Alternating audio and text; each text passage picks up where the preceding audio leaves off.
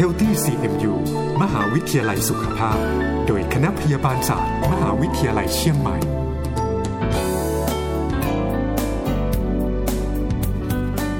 สวัสดีค่ะ Healthy CMU วันนี้ค่ะ พบกับดิฉันปริษาการจนะกุลค่ะ Healthy CMU เพื่อก้าวสู่การเป็นมหาวิทยาลัยสุขภาพ สุขภาพที่ดีเริ่มต้นได้ที่นี่สนับสนุนโดยโครงการ การพัฒนาศักยภาพการสร้างเสริมสุขภาพของบุคลากรมหาวิทยาลัยเชียงใหม่สำหรับการขับเคลื่อนสู่การเป็นมหาวิทยาลัยสุขภาพ คณะพยาบาลศาสตร์ มหาวิทยาลัยเชียงใหม่ค่ะ และในวันนี้นะคะ เราจะไปติดตามเรื่องราวเกี่ยวกับการประเมินพฤติกรรม ความเสี่ยงต่อการติดโรคโควิด -19 กับท่านรองศาสตราจารย์ ดร วราพร บุญเชียง รองคณะบดีคณะสาธารณสุขศาสตร์ มหาวิทยาลัยเชียงใหม่ ไปติดตามกันค่ะ ค่ะก็อ่าโครงการเราเนี่ยนะคะก็เป็นโครงการย่อยนะคะของโครงการพัฒนาศักยภาพ เราเรียกว่ามาตามมาตามวิกฤต อืม ของโลกละกัน ค่ะ เป็นวิกฤตแล้วก็เราก็จับโอกาสเนี่ยค่ะ ค่ะ จับจุดตรงนี้เนี่ยมาจัดทำในเรื่องของการพัฒนาระบบสารสนเทศ เพื่อประเมินความเสี่ยงโรคโควิด -19 นะคะ อืม ก็เราจัดทำเพื่อบุคลากรของมหาวิทยาลัยเชียงใหม่ ทีนี้เราก็แถมให้นักศึกษาก็สามารถทำได้ด้วยก็คือ แบบสอบถามเนี่ยเราเปิดให้ทั้งบุคลากรและนักศึกษา ค่ะ ค่ะ แต่ว่าบังเอิญว่าอ่าโครงการนี้เนี่ยอ่าไปอยู่ภายใต้ของบุคลากรเนาะเราก็เลยใช้ชื่อว่าเป็นบุคลากร แต่จริง อ่า ๆ แล้วก็คือทำด้วยกันได้หมดเลยค่ะ ทั้งมหาวิทยาลัยเลยนะคะ ใช่ค่ะ ทุกภาคส่วนเลยค่ะ ค่ะ ทีนี้โรคโควิด -19 เนี่ยเป็นโรคอุบัติใหม่ที่เอ่อตอนนี้ก็ถือว่าทั่วโลกเองก็ยังประสบปัญหาอยู่นะคะ ใช่ ในส่วน ค่ะ ของเราเนี่ยมชเราเนี่ยมีการจัดทำแบบประเมินนี้ขึ้นมาเนี่ยเพื่อที่จะประเมินความเสี่ยงยังไงคะอาจารย์นะ อ๋อคือแบบประเมินความเสี่ยงนี้เนี่ยเราจะเป็นอ่ารวบรวมในเรื่องที่เกี่ยวข้องกับพฤติกรรมเสี่ยงทุกอย่างที่ที่มันจะสามารถที่จะทำให้มันติดได้ อืม หมายความว่าติดเชื้อได้เนี่ยนะคะ ค่ะ เราจะมีในเรื่องของของการสำรวจอ่าในส่วนประวัติที่เกี่ยวข้องนะคะ อย่างเช่น ประวัติการเดินทาง ลักษณะงาน ค่ะ ลักษณะงานของบุคลากรตรงตรงนี้เนี่ย อืม อาจจะมีลักษณะงานของบุคลากร สายวิทยาศาสตร์สุขภาพ ซึ่งอาจจะคอนแทคกับกับอ่าผู้ป่วยเนาะหรือในเซตติ้งของการทำงานนะคะ หรือบุคลากรที่อาจจะไม่ได้เกี่ยวข้องกับผู้ป่วยโดยตรง อืม แต่ว่าอาจจะสัมผัสกับคนหมู่มาก เช่น ทางสายสังคม ค่ะ สายมนุษย์ซึ่งอาจจะต้องไปพบปะกับผู้ อืม คนที่เป็นเป็นเป็น ต่าง แม ชาติ ส ใช่ไหม คอมมิ i เคชัน เอ เอ อ อแล้วก็มีในส่วนของอ่าเราก็จะลงไปถึงการที่ติดต่อคนต่างชาติ ค้าขาย อื มักคุเทศก์อะไรเงี้ย ค่ะ เราจะคล้ายๆว่ามีความครอบคลุมตรงนั้น อืม คือให้รายละเอียดไปไปเยอะกับตรงนั้นนะคะ ค่ะ แล้วก็มีในเรื่องของอาการแสดง ซึ่งอาการแสดงนี่ธรรมดาในในแอปอื่นก็มีนะคะ ในแอปอื่นมี ค่ะ ทีนี้อีกอันหนึ่งก็คือ สิ่งที่เป็นรายละเอียดที่มันเยอะกว่าที่ในส่วนของคณะเองเนี่ยทำหลายแอป แต่ค่ะแต่อันที่แตกต่างเนี่ยก็คือในเรื่องของความเสี่ยงจากพฤติกรรมตัวเนี้ย ค่ะ อ่าแอปพลิเคชันของเราตัวเนี้ยมันแตกต่างมากกว่าตัวนั้นก็คือ มันเป็นส่วนขยายค่ะ ค่ะ ขยายรายละเอียด จะมีอย่างเช่น ในเรื่องของการสวมแมสเนาะ อืม สั้นสวมแมสแบบไหน สวมแมสผ้า แมสอนามัยนะคะ แล้วก็การทำความสะอาดมือ ค่ะ เพราะว่าที่อื่นอาจจะล้างมือหรือเปล่าเฉย ค่ะ ๆที่อ่าแบบสถานนี้จะเจาะไปเลยว่าล้างมือเปล่า ถ้าล้างแล้วเนี่ยล้าง นาน อ่า แค่ไหน นานแค่ไหนใช้สบู่ไหม อ่า และใช้เจลแอลกอฮอล์หรือเปล่า ค่ะ ถูอย่างไรอะไรประมาณอย่างเงี้ยค่ะ โหค่อนข้างละเอียดเลยนะคะอาจารย์คะ ก็ค่ะพยายามให้ครอบคลุมมากที่สุดนะคะ ค่ะ เนาะแล้วก็ในเรื่องของสำรับอาหาร อืม สมัยก่อนจะเป็นช้อนกลางอะไร ค่ะ เงี้ยล้างมือแต่นี้เป็นช้อนกู อ่ะ ช้อนตรูเองอะไรเงี้ย สอน ค่ะ ส่วนตัว อะไรล้างมือแล้วก็จะถามถึงขนาดนั้นด้วย ค่ะ นะคะ ซึ่งถ้าเป็นในเว็บทั่วไปเนี่ยมันอาจจะเป็นการเว็บเว็บที่ทำมาสำหรับการตามตัวเพื่อควอนตีนอะไรพวกเนี้ยมันจะวัตถุประสงค์ซึ่งอาจจะมีข้อน้อยกว่า ค่ะ เพื่อที่ได้สะดวกในการทำรวดเร็วแต่ของเราเนี่ยมีประมาณ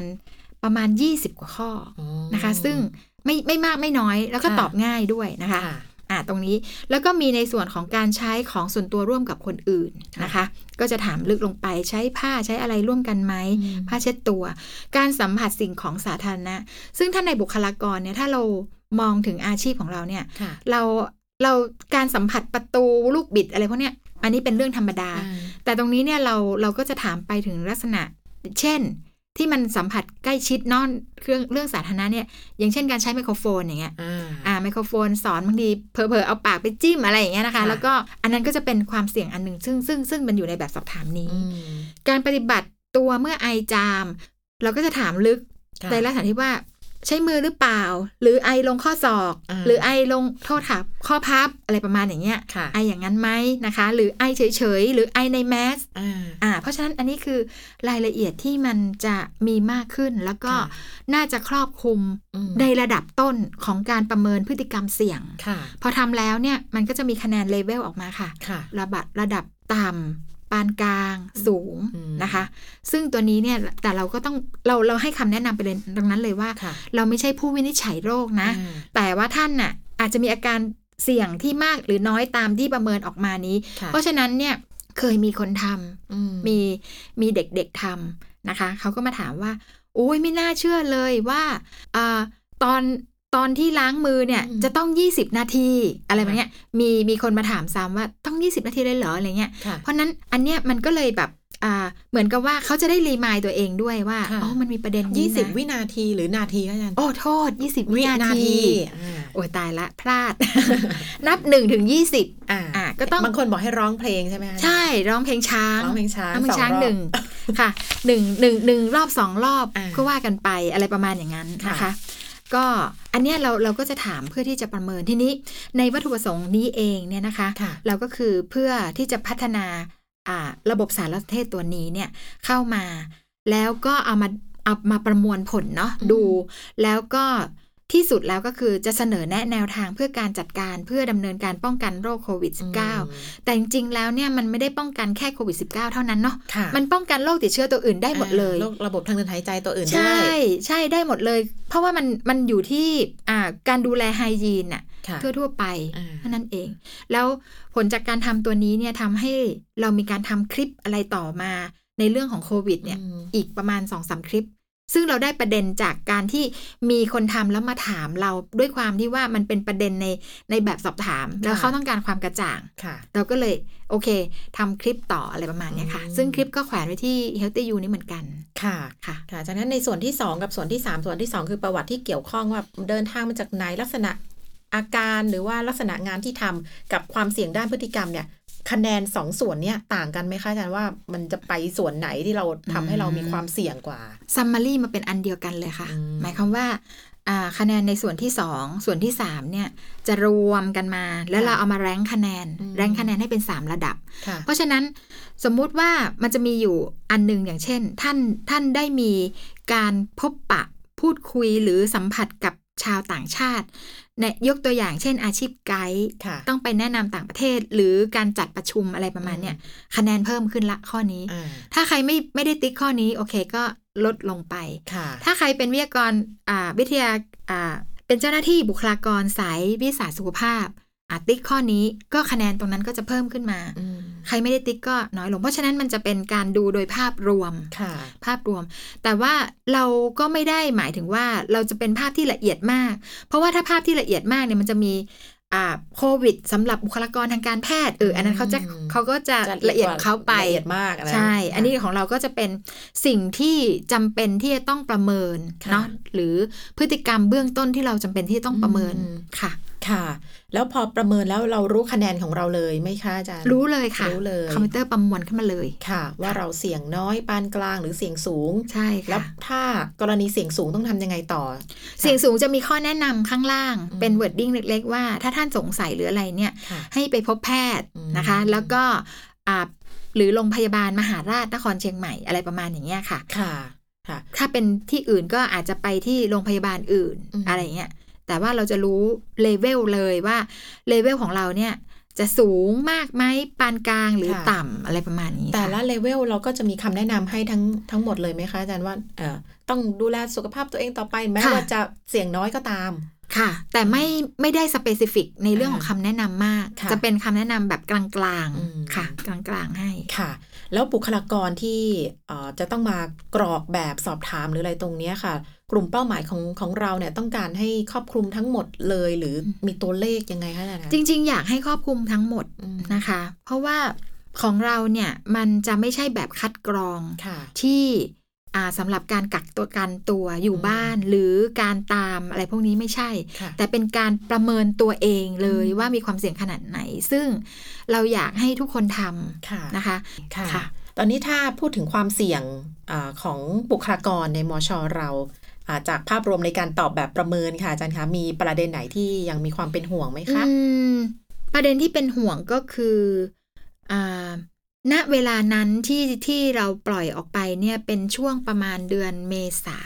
ค่ะ ก่อนสงกรารนิดนึง อืม ช่วงนั้นเนี่ยในเรื่องของการปฏิบัติตัวเริ่ม หมายความว่ารัฐบาลเนี่ยมันมันรีเลทเนาะกับ ค่ะ การอ่าให้ข้อมูลข่าวสารประชาสัมพันธ์เนี่ยเริ่มเริ่มมีมาบ้าง อื ละ ม เพราะนั้นเนี่ยในเรื่องของการสวมแมสเนี่ย ค่ะ ก็ก็ดีครึ่งครึ่งๆนะคะ แต่เรื่องการทำความสะอาดอันนี้ชัดเจนว่า อืม ในเรื่องของการทำความสะอาดมือ ค่ะ ล้างมืออะไรพวกเนี้ยอันเนี้ยอ่อนด้อยนิดนึง ค่ะ ค่ะ อย่างที่เรียนไปว่าอาจจะมีเกี่ยวข้องในเรื่องของอุปกรณ์ด้วย เพราะว่าการล้างด้วยน้ำเปล่าเนี่ยบางคนถือว่าล้างแต่ว่าถ้าพูดถึงโควิดเอง หรือการติดเชื้อพวกนี้เนี่ยเราถือว่าไม่ได้ล้างตาม ไม่ได้มีประสิทธิภาพใน อ่า การ ในการฆ่าเชื้อโรคมัน อ่า เราก็ไม่ได้นับ เพราะฉะนั้นในเรื่องของการล้างมือเนี่ยไม่ว่าล้างมือก่อนรับประทานอาหาร ล้างมือก่อนที่จะเข้าห้องน้ำหรือหลังเข้าห้องน้ำเนี่ยนะคะ ตัวเนี้ยจะอ่อนมากจะต้องประชาสัมพันธ์ แล้วก็ในเรื่องการแยกสำหรับอาหารนี่โอเคนะคะ ค่ะ คือคือโอเคอยู่ า ได้อยู่ การใช้ของส่วนตัวร่วมกับผู้อื่น อันนี้เนี่ยจะเป็นสิ่งที่คาดไม่ถึงมากกว่าอย่างเช่น มีการใช้ไมโครโฟน อ่า อ่าแต่ว่าเราก็ไม่ได้นึกถึงว่าเราจะต้องไปคลีนไปทำอะไรยังไง ค่ะ การสัมผัสสิ่งของสาธารณะ ค่ะ อย่างเช่น ลูกบิดประตูอะไรเงี้ยใน อืม ในช่วงของการระบาดจริงเนี่ย ค่ะ มันก็ไม่ได้มีใครถึงขนาดว่า เอา อ่า น้ำยามาฉีด อ่ามาฉีด จริงๆ มา อ่ คลีนอะไรที่แบบจริงจังขนาดนั้น ค่ะ อาจจะมีบางหน่วยงานที่ อืม ที่ทำบางหน่วยงานไม่ทำซึ่งบางคนเนี่ยบางคนเนี่ยเขาก็จะทำเป็นอินดิวิด l ของตัวเองเลย เช่น แอลกอฮอล์เขาก็จะใช้ฉีด อันนั้นก็จะเป็นอีกแบบหนึ่งอันเนี้ยค่ะ อันเนี้ยซึ่งการสัมผัสสิ่งของสาธารณะเนี่ยก็เยอะอยู่ การปฏิบัติตัวเมื่อไอจาม อันนี้นะคะเรื่องของการใส่แมสเนี่ยช่วงนั้นเนี่ยก็จะหย่อน อืม หย่อนครึ่งครึ่งๆเหมือนกัน ค่ะ มีทั้งใส่และไม่ใส่ การไอจามเนี่ยยังไม่มีการไอจามที่ลงบนข้อพับ ค่ะ ตรงข้อแขนเราใช่ไหม ใช่ค่ะ อ่า คือที่สำคัญตอนเนี้ยเขาไม่ให้มืออะขึ้นมาสัมผัสละ ใบหน้าอะไรทุกอย่าง ใบหน้าใช่อ่าตา จมูก ปากเนี่ยเพราะว่าสิ่งคัดหลังมันออกมาสัมผัสได้ง่าย ค่ะ อันเนี้ยจะอ่อนด้อยอยู่ อืม ค่ะ อันนี้เราจะเห็นได้ชัดว่าอ่าข้อมูลที่มันเสี่ยงออกมาเนี่ย ตัวเลขมันก็จะมีเปอร์เซ็นต์ที่สูงอยู่ในการที่ปฏิบัติพวกนี้ ค่ะ ค่ะ แต่ว่าคะแนนที่ออกมาเนี่ยถ้าดูตามไอเทม แต่ละไอเทมจะมีประโยชน์มาก ในการที่เราจะเสนอมหาวิทยาลัยหรือปรับปรุงตัวเอง อืม นะคะ แต่พอเมื่อรวมออกมาแล้วเนี่ยเราจะรู้ว่าสูง เสียงสูง เสียงปานกลางเสียงต่ำ ค่ะ เพราะฉะนั้นตัวนี้เนี่ยอ่าถ้าเสียงสูงเนี่ยมันต้องสูงจริงๆอะ อ่า เออ คือตัวนี้มันก็ไปสอดรับกับว่าโควิดเนี่ยมันป้องกันได้ ค่ะ ไม่ควรที่จะตระหนกเกินไป อืม เพราะฉะนั้นถ้าคนที่ออกมาของเราแล้วได้สูงเนี่ยคือสูงจริง ๆ ละ ค่ะ ค่ะ ส่วนมากเนี่ยเท่าที่ดูนี่คืออยู่ในระดับปานกลาง อืม จะเป็นส่วนเยอะ ค่ะ ก็คือไม่ต้องไปทำอะไรแล้ว อยู่อ่าทำความสะอาดของเราไปอะไรไป ใช่จริง ๆ แล้วพวกนี้คือ personal hygiene ค่ะ เนาะแล้วก็ในส่วนของสิ่งแวดล้อมหรืออ่านโยบายของมหาลัยเนี่ยเป็นส่วนเสริมที่จะทำให้อ่าการดำเนินการพวกเนี้ยดีขึ้น ค่ะ ไฮยีนเนี่ยสำคัญ อ่าสุข personal สุข hygiene สุขภาพในส่วนบุคคล ใช่ อ่า ใช่ ส่วนบุคคลที่จะต้องทำประพฤติจนเป็นปกตินิสัยไปแล้วนะคะ ค่ะใช่ ตอนนี้ ค่ะ ที่เขาเรียกว่า new normal นะคะ ใช่ค่ะ อ่าค่ะ ก็เชิญชวนนะคะ ค่ะ ทั้งส่วนของบุคลากรเนาะทุกคนนะคะ ที่อยู่ในมหาวิทยาลัย รวมทั้งนักศึกษาด้วยให้เข้ามาทำกันนะคะ เพื่อที่ว่าเราจะได้ข้อมูลมาแล้วก็เราจะได้อ่าทำในส่วนของนโยบายเนาะ ค่ะ เป็นข้อเสนอแนะให้กับทางมหาวิทยาลัย ถ้าทุกท่านสนใจเนี่ยเข้าไปดูในเว็บไซต์ของ Healthy You นะคะ เราจะมี QR code แขวนไว้แล้วเราสแกนทำได้เลย นอกจากนี้นะคะ สิ่งสงสัยต่างๆเนี่ยเรายังมีคลิปนะคะ คลิปที่เราจัดทำขึ้นมาประมาณ 3-4 คลิปเนี่ยห้อยไว้ที่เว็บไซต์ของ Healthy You เช่นกัน เป็นเรื่องที่ไขข้อข้องใจในแบบสอบถามทั้งนั้นเลยค่ะ ค่ะ และเป็นภาพรวมของการจัด โครงการพัฒนาระบบสารสนเทศประเมินความเสี่ยงโรคโควิด -19 สำหรับบุคลากร มหาวิทยาลัยเชียงใหม่ค่ะ แล้วหมดเวลาสำหรับ EP นี้แล้วนะคะ ติดตามประเด็นที่น่าสนใจกันต่อไปได้ใน EP หน้า สวัสดีค่ะ h e a l t h y CMU มหาวิทยาลัยสุขภาพ โดยคณะพยาบาลศาสตร์ มหาวิทยาลัยเชียงใหม่